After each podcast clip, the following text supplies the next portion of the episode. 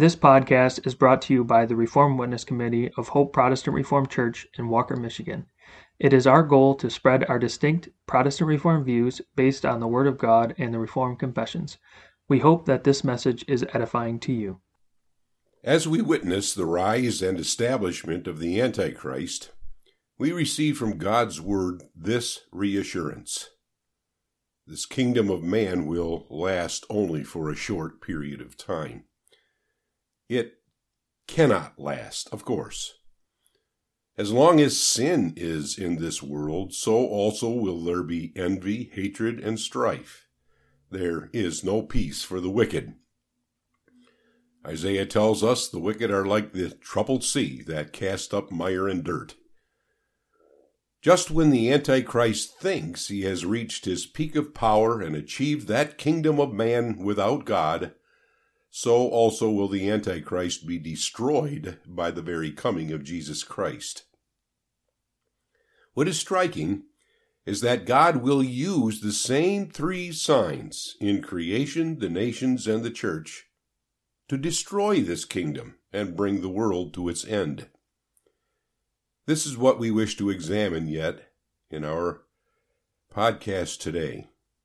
Let's start with the church. False Christianity will assist in giving rise to the Antichrist with its humanistic teaching. That same false church will have successfully stymied the growth of the true church and her witness. The true church at this time will be small and despised. But the false church is still Christianity in name. It is still the church, a perverted church, a church that has become a harlot rather than the royal bride of Christ, but still the church. But the false church will still make the bold claim that it represents the cause of Christ in this world. In the eyes of the pagan nations, with their pagan religions, all Christianity is despised. False Christianity will embrace the pagan religions, but they will not reciprocate. Such Christianity in their eyes represents the Western world powers. There's always this rub, therefore, a distrust, a hatred that exists from this point of view in the kingdom of Antichrist. Maybe an outward peace exists, but there are troubles in this kingdom. Religious tension. In the nations, Scripture speaks of the kings of the East joining together in union with the anti Christian West to become this worldwide empire. Politically, there seems to be a certain unity between the nations under the world government of Antichrist, but there is still suspicion between the governments. The various world powers in a certain sense are filled yet with unrest and dissatisfaction with one another. And then we learn in Revelation 16 that God now pours out the vials or bowls of his wrath upon the earth. And now the signs in creation come to the fore. The creation does not cooperate with the reign of the man of sin. Famine and pestilence in creation become worse and the kingdom of Antichrist can no longer deliver, it seems, what it has promised to the world. Natural catastrophes now contribute to the demise of the anti Christian kingdom. World relief and aid to the distressed becomes difficult. Antichrist cannot prevent the diseases that begin to infect the peoples of the earth. Floods and drought begin to increase Perhaps certain nations receive better treatment than others. Division begins to develop in this kingdom of man. The kings of the east, we learn in Revelation, rise up in anger and dissatisfaction against the power of the Antichrist. And then God uses the sign in the nations to contribute to the fall of Antichrist too. God pours out the vial of his wrath, we are told in Revelation, on the very seat, that is, the government of the Antichrist. There was darkness in his kingdom. Now we find that the kingdom of Antichrist a kingdom of iron mixed with clay, begins to fall apart. And wars and threats of wars, a sign that was the beginning of sorrows, now is one of the last labor pains that bring about the second coming of Christ. The kings of the East, and again, we cannot be certain who these are exactly, but the kings of the East break with the federation of the anti Christian kingdom. They come up to do war with the Antichrist. This war will be the war of all wars. It is called the Battle of Armageddon. Some say that this war will itself end the world. It will be a nuclear holocaust, they say, that will destroy the earth and everyone in it.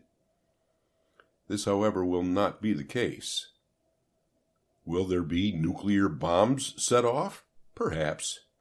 It cannot be certain. But one thing is certain the end comes with the destruction of the entire universe, and not just the earth. Here is the last of the labor pains.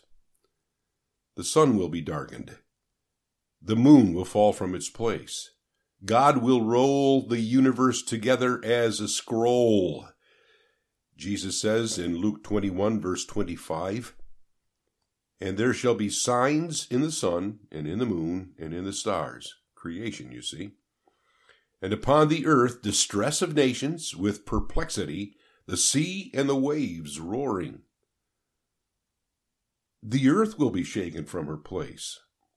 What was one of the beginnings of sorrows will now become so intense that the destruction of this present creation will bring about the coming of Christ. God's people are told that when they see these things come to pass, look up, for our redemption draws nigh. Before the world is destroyed, Christ will appear in the heavens. And as time, as we know it, collapses upon itself, we will be received into the sky with our Savior. Then the wicked will cry for the mountains to cover them in order to keep them from experiencing the great day of God's wrath upon the wicked ungodly. God's elect will watch from the air where Christ has received them as God destroys all things living. The elements will burn with a fervent heat. At that time, the devil, the Antichrist, and the false prophet will be cast into a lake of fire, there to burn unto eternity. So we find, once more, that the labor pains we see in the church, in the nations and society around us, and in the creation will lead to the coming of Christ.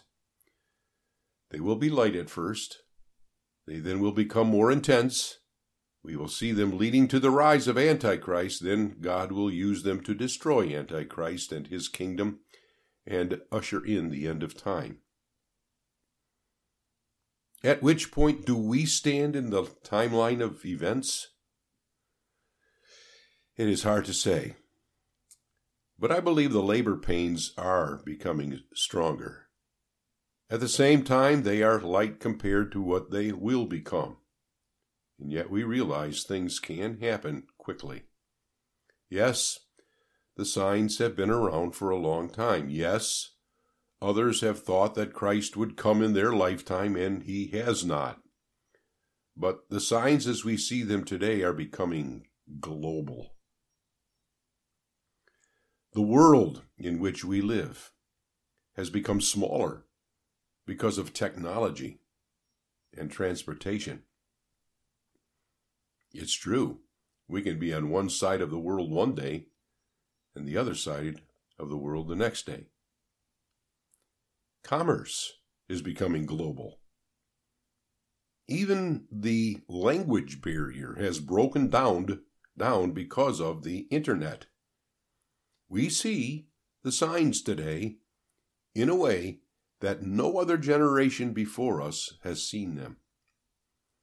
Behold, Christ says to us, I come quickly.